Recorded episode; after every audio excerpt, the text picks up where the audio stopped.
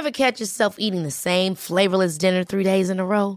Dreaming of something better? Well, HelloFresh is your guilt-free dream come true, baby. It's me, Keke Palmer.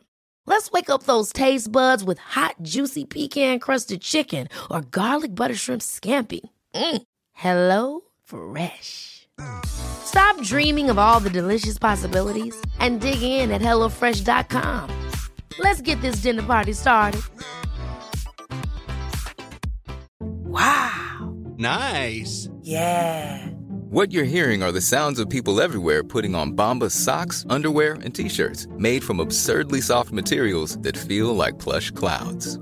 Yeah, that plush. And the best part? For every item you purchase, Bombas donates another to someone facing homelessness. Bombas. Big comfort for everyone. Go to bombas.com/ACAST and use code ACAST for 20% off your first purchase. That's bombas.com/ACAST, code ACAST.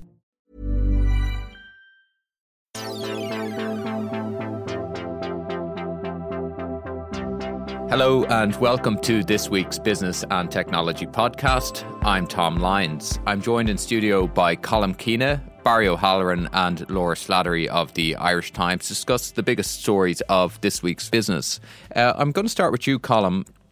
There's this seemingly endless saga of Sean Quinn. It's taken another big twist this week. Yes, it has. It's a fascinating one, really. The chance that a good chunk of the former Quinn Group will now come back on the what the people involved call local management. So a number of local business people seem to have managed to get the Aventus, the new owners, to agree to look at selling a large chunk of the businesses to a new entity that would be headed by the former chief executive of the Green Group, Liam McCaffrey. And so it's quite an astonishing development, because if you think back on it, when the share receiver was appointed, there were bondholders owed by about 1.3 billion euros. So it's enormous amounts of money involved. They've parked 800 million of that, but we're hopeful of getting another 500 million back from the business. So this proposal now, that this local proposal would be aimed at everything, pretty much everything apart from the Quinn glass, and it would get about a quarter of the turnover of the group, but about three quarters of the employees back on the local ownership. And what's your read, column of, you know, like this, that there seems to be certainly a view up there that, you know, that the business should be in local hands versus, you know, private equity or versus in investment funds? Yeah, well, it's fascinating because of that strong view and that loyalty and that sort of resentment of what happened. And so presumably that created a huge difficulty for Aventus, the new owners, to run it for the bondholders, and will affect the attitude of the bondholders towards the asset and affect the ability of the bondholders to sell the assets. So it's probably reduced the price that's being paid. It probably is an added incentive for the current owners to sell assets if they can get a reasonable price for it. But as we said there, you know, they're hoping to get hundreds of millions back from this. How much they'll get from these former Quinn executives, backed by an English financial backer, we don't know as yet. But it's reported to be something in the region of 90 million for these units. But what's really fascinating is the English entity, Endless, will hope to get its money back out within 3 to 5 years. So then you would have this part of the Quinn Group back in the control of Sean Quinn's former lieutenants, and so back in local control. And presumably once they own it, they can do whatever they like with it. Then, you know, if they want to bring the Quinn family back in, I presume there's nothing to stop them. And would that surprise you, Barry O'Halloran, if within, you know, a 5 year time period, or within even a 3 year time period, if we saw, you know, the Quinn Group back with members of the Quinns on the board? I mean, the new owners, Endless, or the new potential owners, Endless and QBRC, are saying they're going to keep the Quinn brand going in these two divisions. I mean, it does seem like that is the possibility. Yeah, it all seems a bit like too much of a coincidence that as Colm rightly phrased it, Quinn's lieutenants are back in the mix and now appear to be in pole position to take control of the business. And certainly it wouldn't surprise me if over time you saw members of the Quinn family being drafted back into various roles because of their expertise, shall we say, and ultimately a venture capital fund whose only interest really is to invest in something and get a return on it in a relatively short time frame. But ultimately, a venture capital fund being bought out by possibly the members of the Quinn family. So no, I think it's highly likely actually. And the column, as Barry said there, you know, he says that the local former Quinn executives and business people, you know, they're in pole position. I mean, one of the reasons they're in pole position, I mean, is it anything to do with the number of attacks that there's been against the group? I mean, these people say that they think that this will calm the situation down and that they think that they can bring, you know, some order to the area. Yeah, well, it does seem like there's a lot of positives for it. These people know the business intimately. They built it up. They have probably the loyalty to the workforce. The current owners might have difficulty with the workforce in terms of divided loyalties. It brings the asset price down, as we've said already, because other potential owners might be going to shy away from it. So there's a lot of the bondholders who are owed this enormous amount of money, like we say, $1.3 billion. They don't want to be involved in this business. They just want their money, and how much money they'll get, I suppose, is the only issue they're worried about. And so there's a lot in favour of it. It's just an odd sort of thing. I mean, the state is not going to get any money out of this, it would seem. For that 800 million that's been parked for the bondholders, maybe they could do some deal. They might get some of that back down the line. I'm sure they'd be interested in it.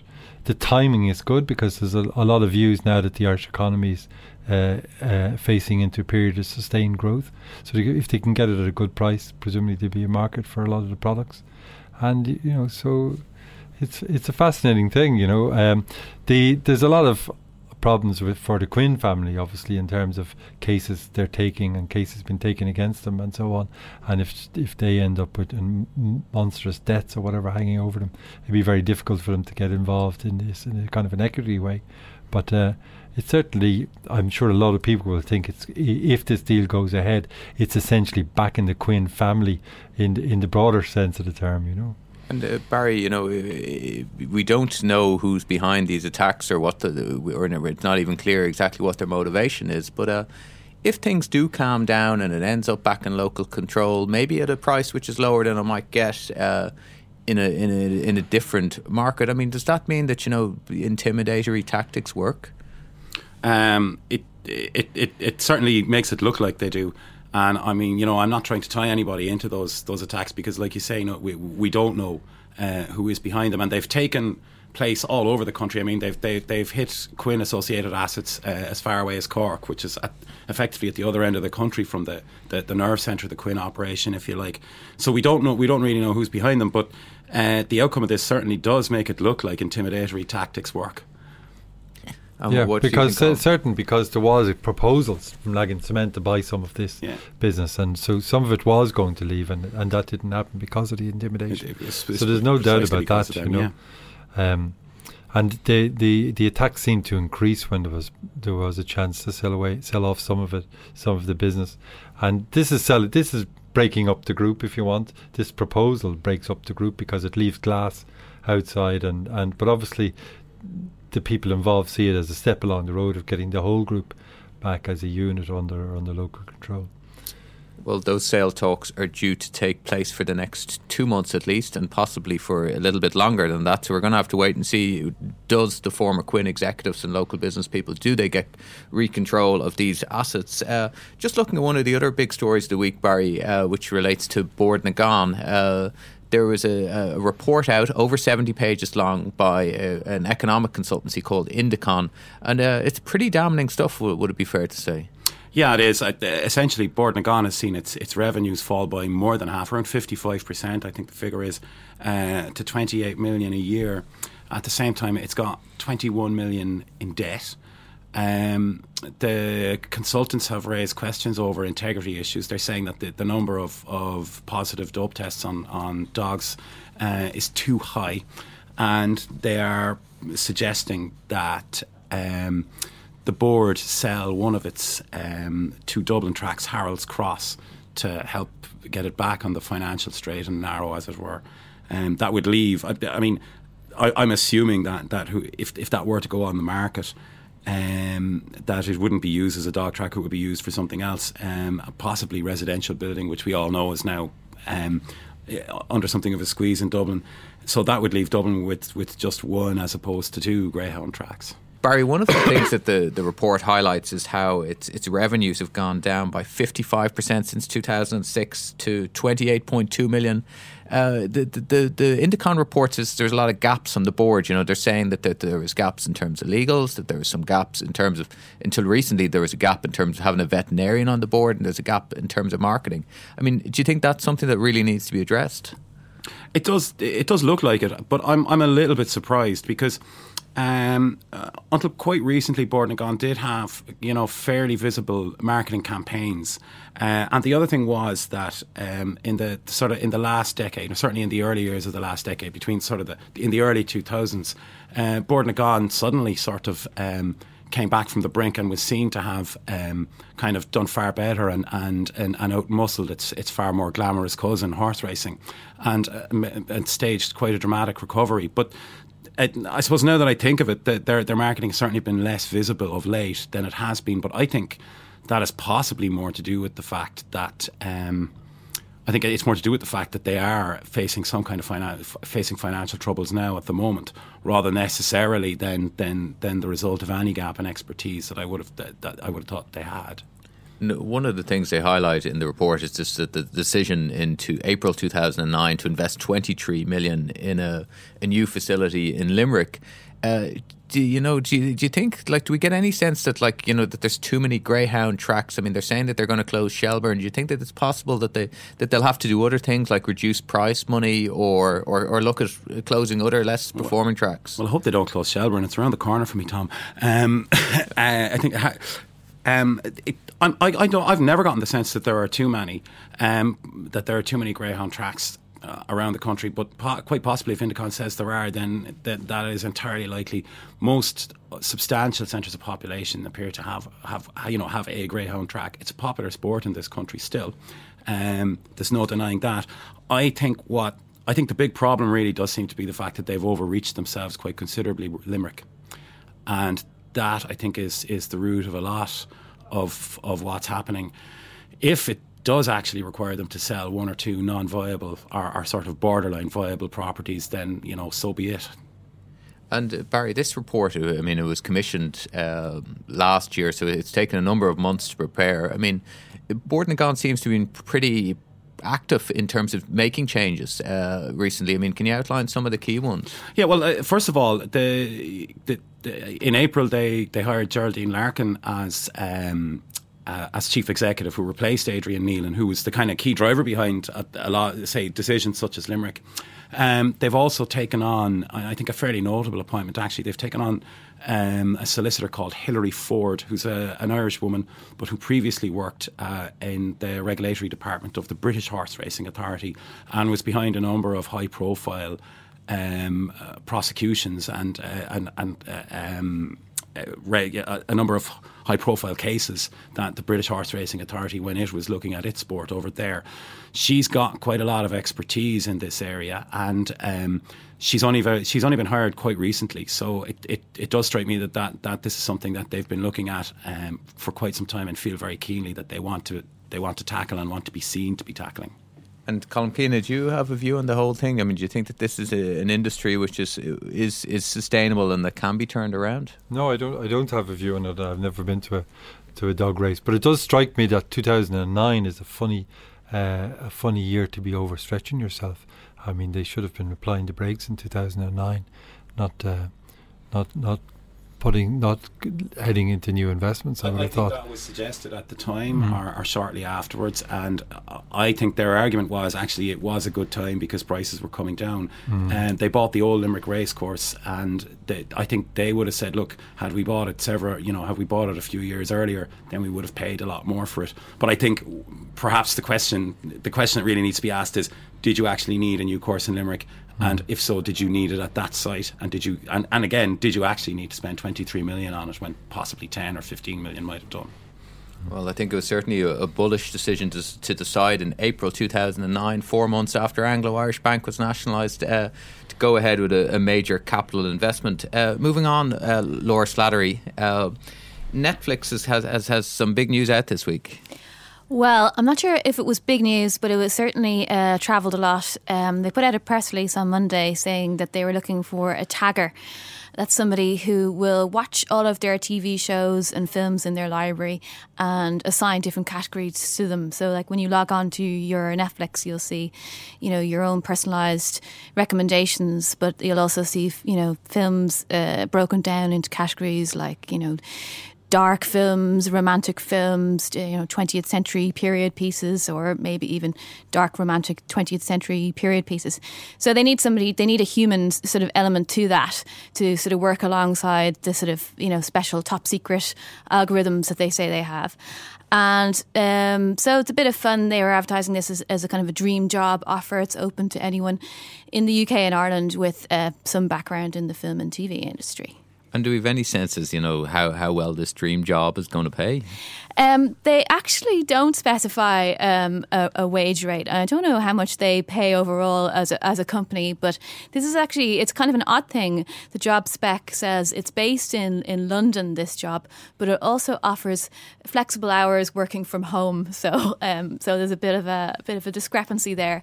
So I imagine they say they want somebody with, you know, either experience in the industry or a degree, or somebody perhaps maybe who's worked as a TV critic, or somebody with a highly analytical mind who's able to deconstruct, you know, every single thing that they watch without going insane along the way, of course, because there's a lot of Adam Sandler movies on Netflix and you've really got to be careful. And Colm Keena, you know, you've never been on in a dog track, but would you be a fan of Netflix? Yeah. Is this would this be your dream job? No, but my idea of, like, you know, Dante's Inferno, deep into it or whatever. But the this tagging business, I do watch movies on Netflix and notice the way they increasingly ask me to do a bit of work for them. You know, recommend it to other people and give it ratings and all this sort of business. But I was at a briefing about stock market there recently, fellow from America, and he was taking issue with what Alan Greenspan would say is there's an insufficient level of investment by business in America, and this is one of the reasons the economy is in trouble. But this fellow economist was taking issue with them and said, you know, remember Chart Busters and all these guys and all the staff they had to take on and the shops they had to buy and all the infrastructure they had to put in place to sell to rent their videos. And now you've got Netflix. And, you know, everybody just clicks on it, and he says there's no investment, you know, a tiny amount of investment needed relative to what used to be the case. And he used Netflix as an argument that there was plenty of investment in the American economy, and that Greenspan was wrong. I mean, one difference between Netflix and the likes of Chartbusters, of course, is, I mean, you could say that they're both basically platforms for entertainment, but Netflix is actually making its own entertainment as well. You know, they've poured money into their sort of original dramas, which, you know, then that's one of those things that you'll have to sit through every single episode of House of Cards or Orange is the New Black, and maybe that's sort of the exciting end of the Netflix catalogue, because there sure is plenty of rubbish on there as well. Yeah, there are very bad movies on it, I must say. And Barry O'Halloran, I know you already have your dream job, but if you had to choose between going to work for Sean Quinn and his former employees, or going to work on a dog track, or indeed sitting at home and watching TV all day and tagging things, which would you choose as a young man? I think Adam Sandler is a money on shot to win that one. If someone was going to pay me to watch Adam Sandler movies and House of Cards, I'd quite happily take the money and run. I should say that the job also involves rating things like how much sex is in a film on a sort of a 1 to 5 basis. So you'd have to watch every film and say that's a 1. There should be more. That's a 5. Yeah. I think not enough is probably the answer to most films, but maybe that's just me. Anyway, on that point, we'll have to leave this week's podcast. Colm Keena, Barry O'Halloran and Laura Slattery, thanks for coming on the programme. And that's it for this week's Business and Technology podcast. I'm Tom Lyons. My producer was Sinead O'Shea. and my sound engineer was James Davis.